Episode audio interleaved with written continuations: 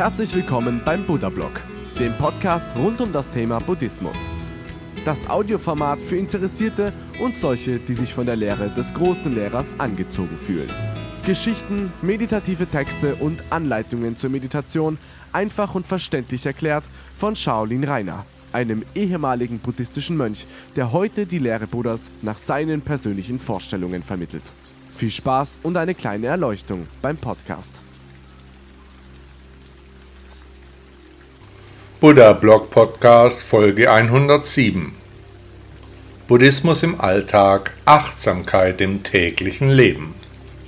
Ich bin Shaolin Rainer und ich begleite dich durch Themen rund um Buddhismus, Achtsamkeit und Meditation.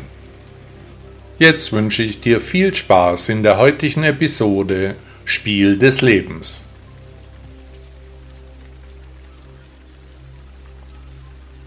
Spiel des Lebens ist das Leben nur ein Spiel?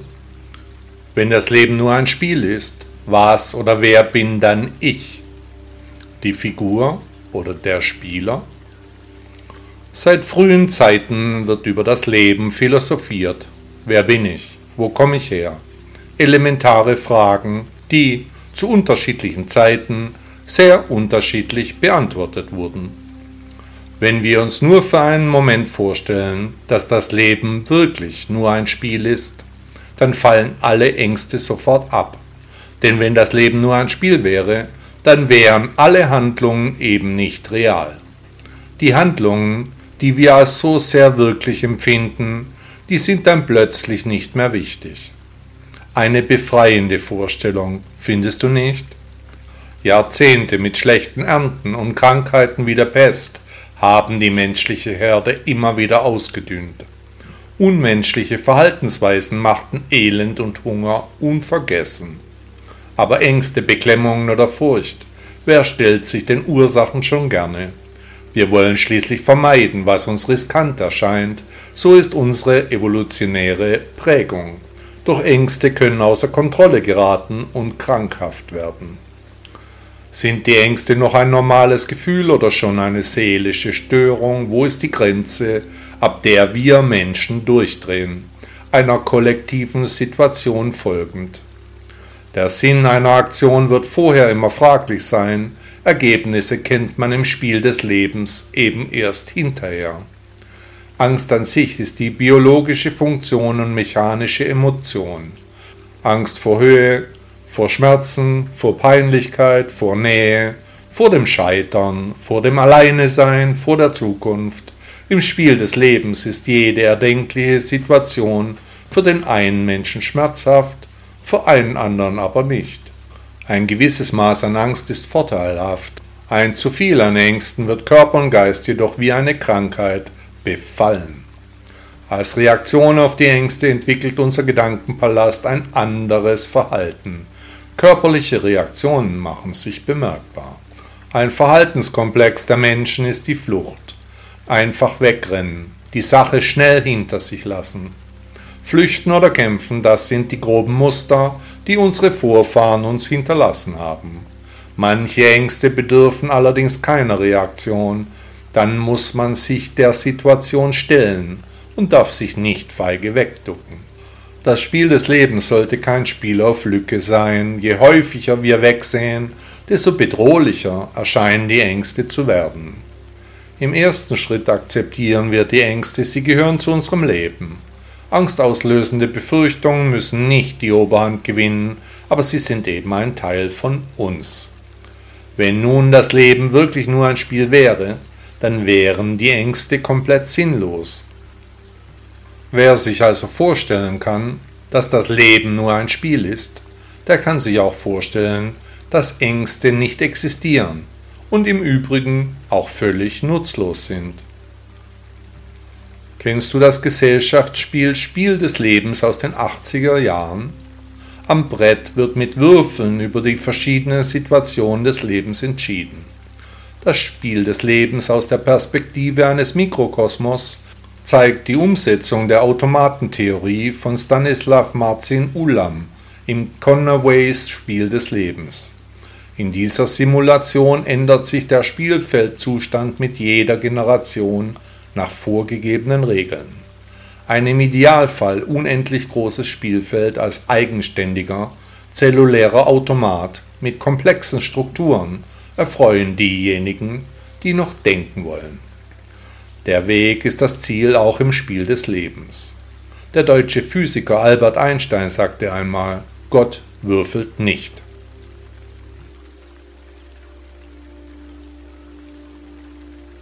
Buddha erklärt die Meditation. Es geht die buddhistische Geschichte, dass der Sohn Buddhas, Rahula, seinem Vater Fragen zur Meditationstechnik stellte. Besonders interessierte den jungen Mann die von seinem Vater praktizierte Atemtechnik.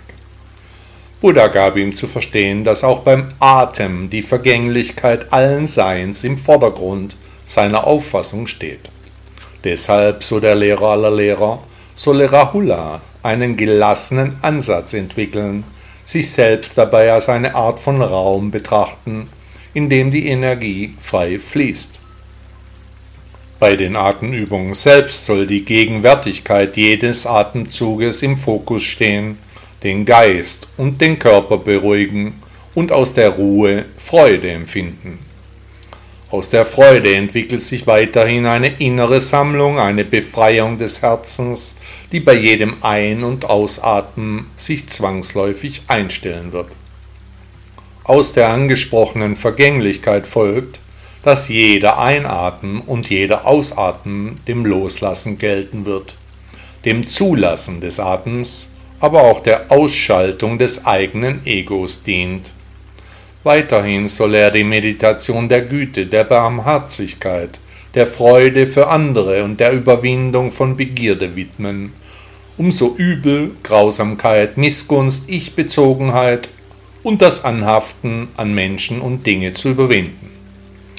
Nach den Elementen Erde, Wasser, Wind und Feuer gab der weise Vater dem Sohn den Rat, seine Bemühungen den Elementen unterzuordnen, bei der Meditation gelassen wie die Elemente zu werden. Alles an deinem Körper gehört dem Erdelement, alles was an dir fest ist, bist aber nicht du, ist nicht deins, ist nicht dein Selbst. Auch was an dir aus Wasser besteht, das bist nicht du, es ist nicht deins, nicht dein Selbst. Das Element des Feuers, das dich von innen heraus verzehrt, auch das bist nicht du, ist nicht deins, ist nicht dein Selbst. Und die Winde, die durch deinen Körper laufen, die sind ebenfalls nicht du, sind nicht deins, nicht dein Selbst. Folge diesem Rat und keine unangenehmen oder angenehmen Begebenheiten werden in dein Herz eindringen. Dabei nachdenken, nachsinnen, überlegen oder die Mitte suchen, all solche Überlegungen sollten beim Beginn der Meditation abgeschlossen sein. Die aufkommende Gelassenheit schiebt alle aufkommenden Gedanken einfach zur Seite. Dann spüre den Atemzügen nach, wie sie durch Nase oder Mund in den Körper strömen und ihn weiten, um dann wieder den Körper zu verlassen. Schenke deinem Körper die Aufmerksamkeit, die er verlangt, sei achtsam in der Meditation, aber übe auch mit Kraft und Stärke. Die Vergänglichkeit ist prägend für alle Wesen, umarme sie und deine Gedanken werden ruhig. Die österreichische Erzählerin Marie Freifrau Ebner von Eschenbach sagte einmal, ein Gedanke kann nicht erwachen, ohne andere Gedanken zu wecken.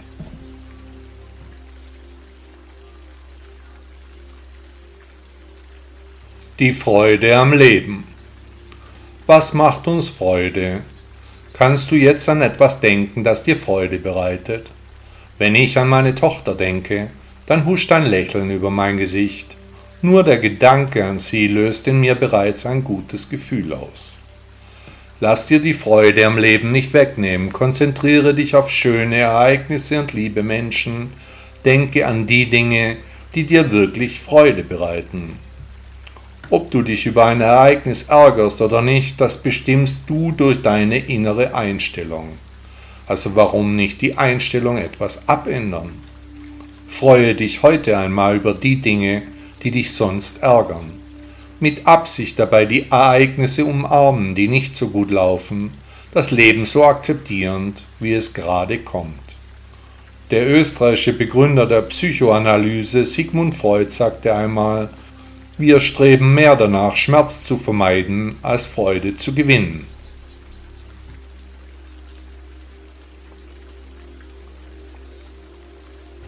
Bildschirme.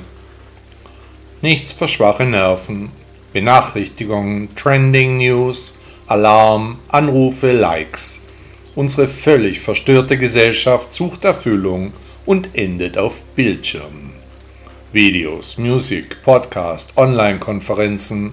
Warum überhaupt noch mit jemandem in echt sprechen? Die sozialen Netze als Filter der Gesellschaft. Das wahre, echte Leben findet auf der Xbox statt. Nach Buddha ist sowieso nicht alles so, wie es uns erscheint. Neue Nachrichten schnell hintereinander schreien die Bildschirme. Auch meiner klingelt und brummt fast pausenlos. Das will ich jetzt entschleunigen. Liken, kommentieren, Bilder machen, Profile, Klingeltöne, Passwörter, schreiben, lesen. Der Bildschirm zeigt das Essen meiner digitalen Freunde. Nebeneinander sitzend wird auf die Bildschirme gestarrt, man nennt sich virtuell mein Bruder.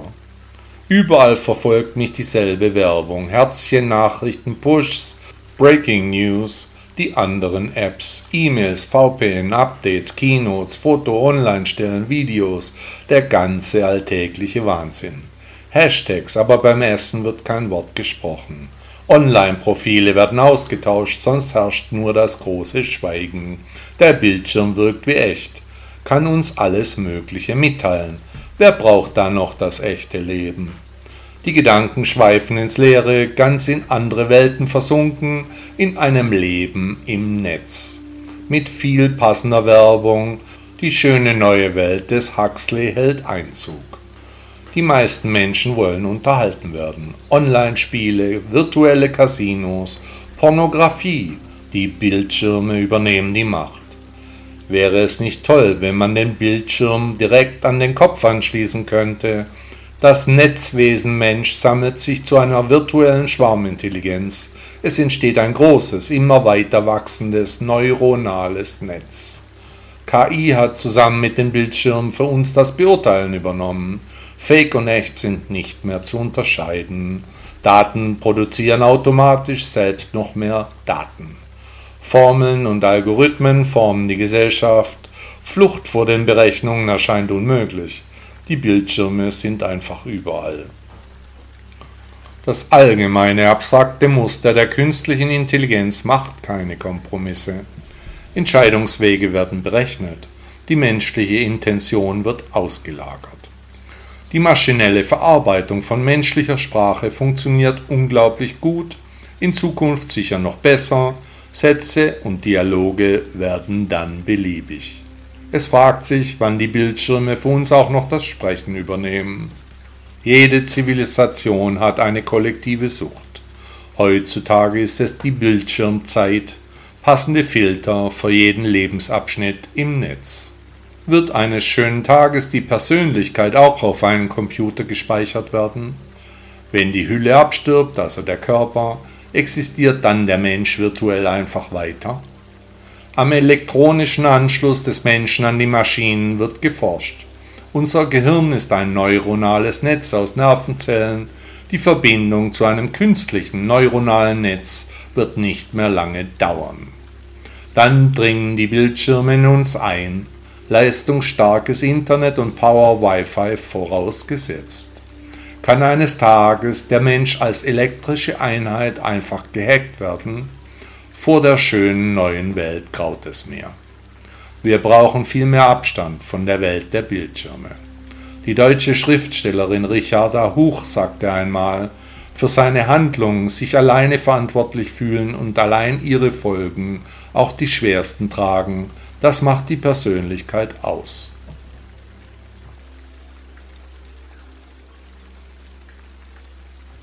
Was würde Buddha jetzt tun?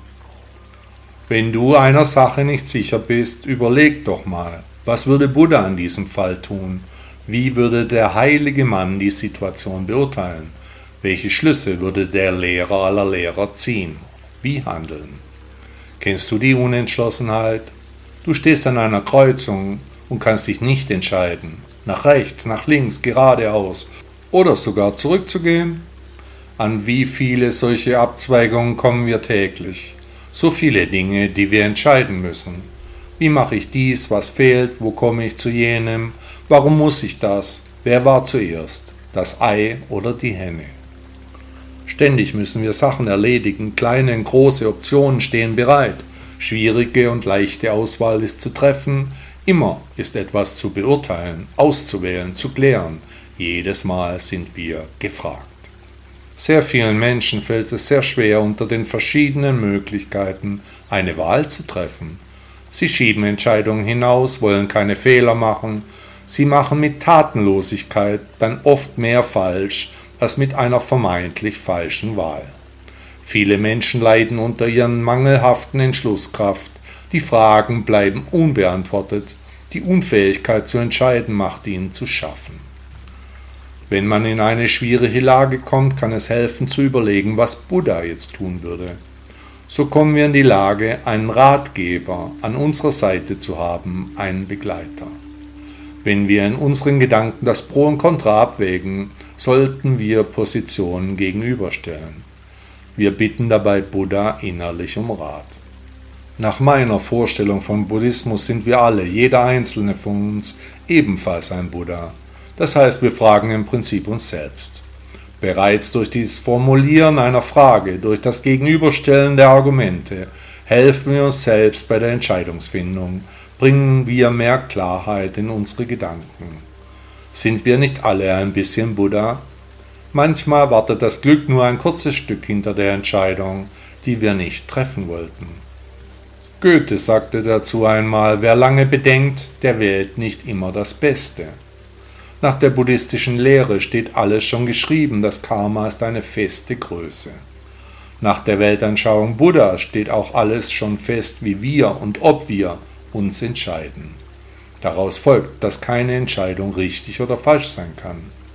Und wieder zitiere ich Goethe, der Augenblick nur entscheidet über das Leben des Menschen und über sein ganzes Geschick, denn nach langer Beratung ist doch ein jeder Entschluss nur das Werk des Moments.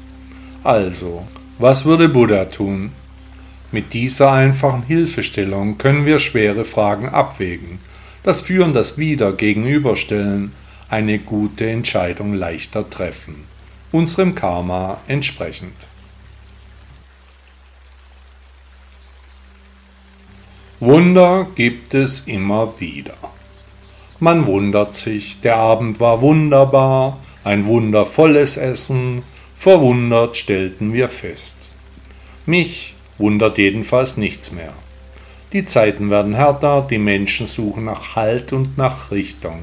Wer bin ich? Woher stamme ich? Was soll das alles? Wie wird meine Zukunft, meine Gesundheit? Was wird aus meinen Kindern? Fragen über Fragen. Und ja, man glaubt es kaum, die Menschen fangen wieder an zu beten und zu glauben. Krisen waren schon immer ein Moment, um innezuhalten, Sinnfragen zu stellen, sich auf die Suche nach dem eigenen Ich zu begeben. Wunder gibt es vielleicht doch nicht. Vieles erscheint uns wundersam, es mag unmöglich sein, dass genau so ein Ereignis jetzt eintritt, jene Begebenheit gerade jetzt passiert, diese Ausnahmeerscheinung heute auftritt, ein Mysterium ja, aber ein Wunder nein. Könnte es vielmehr sein, dass genau diese Merkwürdigkeiten, die viele Menschen oft ein Wunder nennen, dass dies mein Karma und mein Schicksal darstellt? Kann es sein, dass wir unsere Zukunft deshalb nicht entfliehen können? Die einfache Antwort ist ja. Und wenn wir tief in uns hineinhorchen, dann können wir auch erfahren, wie wir damit umgehen sollten. Zuerst einmal alles in aller Ruhe. Wehklagen, jammern, sich beschweren, das hilft kein Stück. Was aber hilft, ist Frieden mit uns selbst zu schließen, die Dinge so zu akzeptieren, wie sie sind. Meine Frau ist gestorben, ja, ich bin tief traurig, unsagbar verletzt, aber ich muss mein Karma annehmen. Mein Kind ist schwer krank, mein Schicksal ist schwer zu ertragen, ja, aber ich muss es tragen, die Situation erdulden. Nichts und niemand kann mir helfen, kein Gott, kein Priester, kein Lehrer, kein Wunder, nur ich selbst kann mir helfen. Nach dem historischen Buddha ist das Leben kein Problem, das es zu lösen gilt, sondern eine Wirklichkeit, die es zu erfahren gilt. Also die Ereignisse des Lebens nicht seltsam zu finden, sie als Lebenswirklichkeit zu erleben, durch die Situationen durchzugehen, das ist der Schlüssel für ein Leben in der Realität. Wer an Wunder glaubt, hat es geschafft, die Realität in Frage zu stellen, sich in mystische Illusionen zu flüchten, im Wolkenkuckucksheim heilsame Ausreden für die Begebenheiten im Leben zu suchen. Aber erst wenn die Ausreden und Wunder zu Ende gehen, erst dann beginnt das wahre Leben. Versuche ganz in deinen Handlungen aufzugehen, gestalte jede deiner Unternehmungen so intensiv, als wäre es die letzte Tat auf diesem Planeten. Und vielleicht begegnest du Buddha auf deinem Weg. Wunder gibt es immer wieder. Oder war es doch einfach nur mein Karma? Der deutsche Physiker Albert Einstein sagte einmal, es gibt nur zwei Arten zu leben. Entweder so, als wäre nichts ein Wunder, oder so, als wäre alles ein Wunder. Gefühle wenn Gefühle zu lange unterdrückt werden, dann brechen sie irgendwann aus uns heraus. Egal ob positive oder negative Gefühle, die bewusste oder unbewusste Wahrnehmung eines Ereignisses lässt sich nicht einfach unter der Decke halten. Unsere Gefühle sind stark abhängig von den Filtern und Erfahrungen, die wir uns über die Jahre antrainiert und erlebt haben. Nach Buddha sollen wir nicht an Menschen oder Dingen anhaften, Trotzdem entwickeln sich die Emotionen in uns, suchen sich ihren Weg. Wir können an unseren Filtern arbeiten, Gefühle werden wir aber auch weiterhin entwickeln. Die Frage ist, wie wir mit den Gefühlen umgehen, welche Lehren wir aus unseren vergangenen Gefühlsausbrüchen ziehen. Dabei gilt es zu verstehen, dass wir Empfindungen von Gefühlen streng trennen sollten.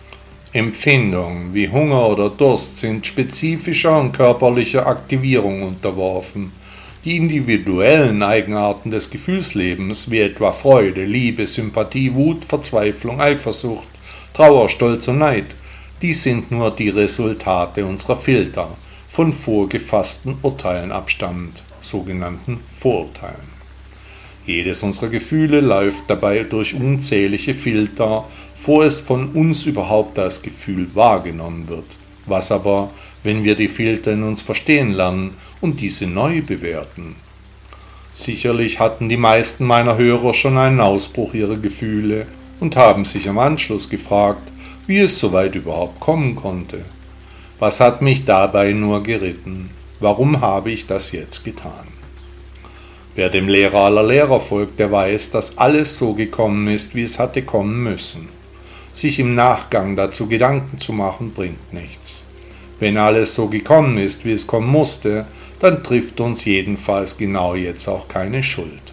Vielleicht entstammt eine mögliche Schuld aus einem vorhergehenden Karma, das wir abarbeiten müssen, allerdings macht es auch wenig Sinn darüber nachzudenken. Es ist wie es ist, es kam so, wie es kommen musste. Was aber etwas bringt, ist, sich Gedanken über die eigenen Filter zu machen. Wie kommt es in mir zu dieser Emotion? Was sind die Grundlagen? Kann ich daran arbeiten oder muss ich so ewig weitermachen? Wenn nun Gefühle über längere Zeit unterdrückt werden, dann kommt der Tag, wo sie sich mit aller Gewalt ihren Weg bahnen. Und genau dann passiert häufig etwas Dummes. Die Handlungen, die wir gelegentlich bereuen, die haben meistens eine längere Vorgeschichte. Wie habe ich die Situation erlebt? Welche Zusammenhänge kann ich erkennen? Auf welche Filter gehen diese Aktionen zurück? Wie definiere ich mich selbst und wer bin ich überhaupt? Zurzeit sind viele Menschen bedrückt, angespannt, ängstlich und beunruhigt. Sie bemerken, dass mit ihren Gefühlen gespielt wird, dass sie sich dadurch manipulieren lassen. In der Folge werden sie energielos, einsam und entmutigt, furchtsam, gestört und enttäuscht. Wer sich aber klar macht, dass diese Gefühle die Ursachen in unseren Filtern haben, der merkt schnell, dass sich auch an Gefühlen etwas ändern lässt. Gefühle sind auch nicht immer gleich, auch nicht gleich stark, es gibt deutliche Abstufungen. Mit emotionaler Intelligenz findet man heraus, warum man in der Bewertung der Dinge und Menschen in Kategorien wie gut oder schlecht arbeitet. Wer sich die Mühe macht, über diese Emotionen nachzudenken, der versteht auch die Botschaften hinter den Gefühlen, der lässt sich dann auch nicht mehr manipulieren. Es liegt an uns und nur an uns, ob wir eine Situation als schmerzlich oder als positiv aufnehmen. Das Ego bildet aufgrund der Erfahrungen die Filter, wir aber müssen der Herr unseres Egos sein. Der russische Schriftsteller Fjodor Michailowitsch Dostojewski sagte einmal, man kann vieles unbewusst wissen, indem man es nur fühlt, aber eben nicht weiß. Kontakte das menschliche Herz sehnt sich gerade mehr denn je nach Kontakt und vor allem nach echter Zuneigung. Ohne menschliche Kontakte bleibt meist nur eine große Leere, die Betroffenen bilden immer stärkere Schilde um sich herum, die Vereinsamung zieht weitere Kreise. Wahrnehmung und Interpretation von Einsamkeit sind von Mensch zu Mensch verschieden, aber fast jeder von uns sehnt sich heimlich danach, anerkannt und auch geliebt zu werden, so wie der Mensch eben ist, nicht so, wie er sein sollte. Sicherlich sollten sich Buddhisten nicht zu sehr von Gedanken oder Emotionen ablenken lassen, aber Gefühle kommen auch bei einer stark spirituellen Lebensweise immer wieder auf. Häufig versuchen wir zu verstehen, was im Leben alles passiert, aber der Verstand und die Gefühle passen nicht immer gut zusammen.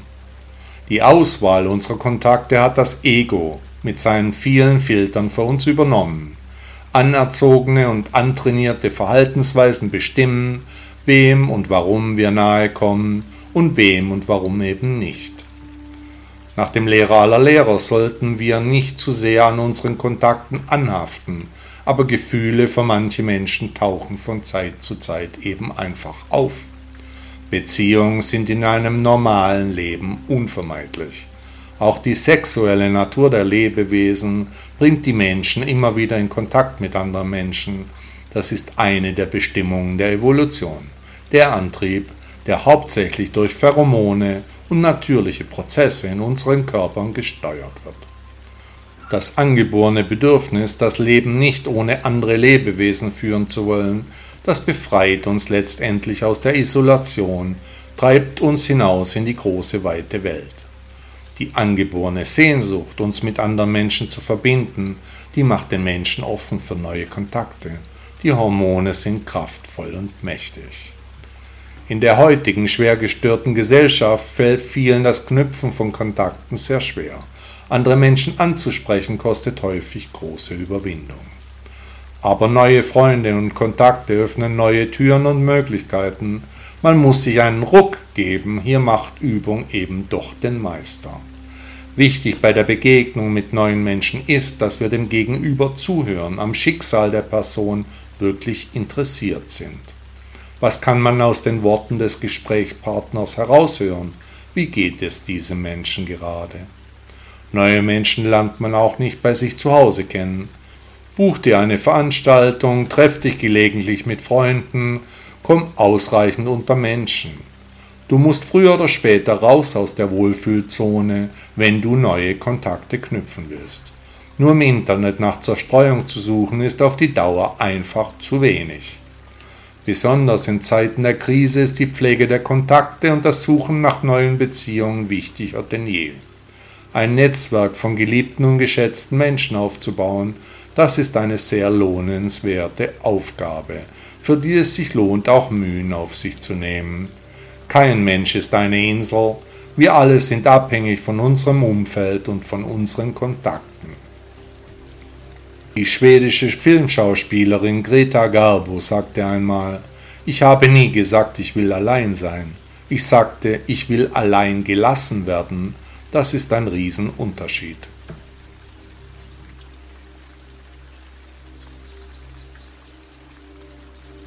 Angst vor der Zukunft.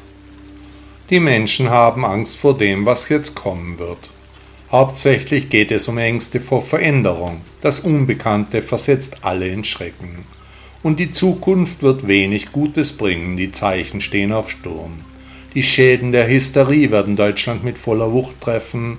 Ein Ende ist auch langfristig nicht in Sicht. Angst vor der Zukunft zu haben ist mehr als menschlich. Durch welche Veränderungen stehen konkret an? Wie kann man sich auf die Probleme einstellen? Nun, zuerst einmal sind schwere wirtschaftliche Konsequenzen zu befürchten. Viel schlimmer aber sind die Auswirkungen auf die Psyche der Menschen, auf die Gesundheit und die Moral. Die große Depression geht um, die Laune ist im Keller. Wie soll sich Deutschland und Europa in Zukunft entwickeln? Um die Zukunftsängste in den Griff zu bekommen, benötigt Europa einen Neuanfang. Zuerst muss der klare Kopf wiedergewonnen werden. Die Hysterie bringt allen Beteiligten überhaupt nichts, außer denen natürlich, die davon profitieren.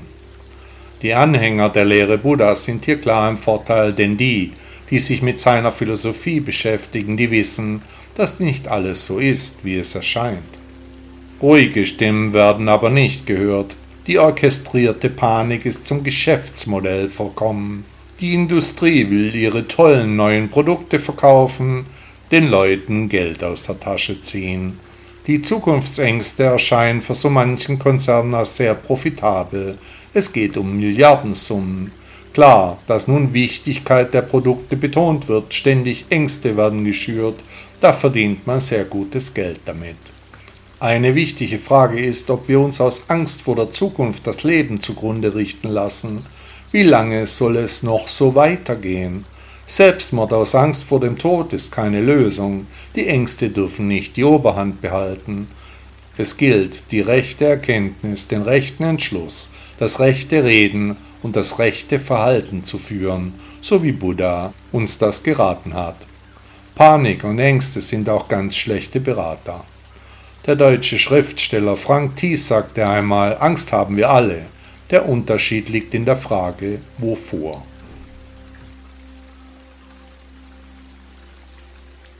Für heute sind wir wieder am Ende des Podcasts angekommen. Manchmal vergeht die Zeit eben sehr schnell. Danke, dass du Buddha Blog hörst und dass du meine Ideen zum Buddhismus mit mir vielleicht sogar teilst. In meinen Augen ist Buddhismus keine Religion, sondern eine Philosophie und Weltanschauung. Die Lehre Buddhas zielt hin zum Erreichen der persönlichen Erleuchtung, um die man sich selbst bemühen muss. Der Weg ist schließlich hier das Ziel. Auf meiner Webseite shaolin-reiner.de findest du eine Möglichkeit, mit mir in Kontakt zu treten. Üblicherweise beantworte ich alle Zuschriften. Also nimm dir ein Herz und sag mir, was dich bewegt. Tausend Dank und bis nächste Woche. Euer Shaolin Rainer.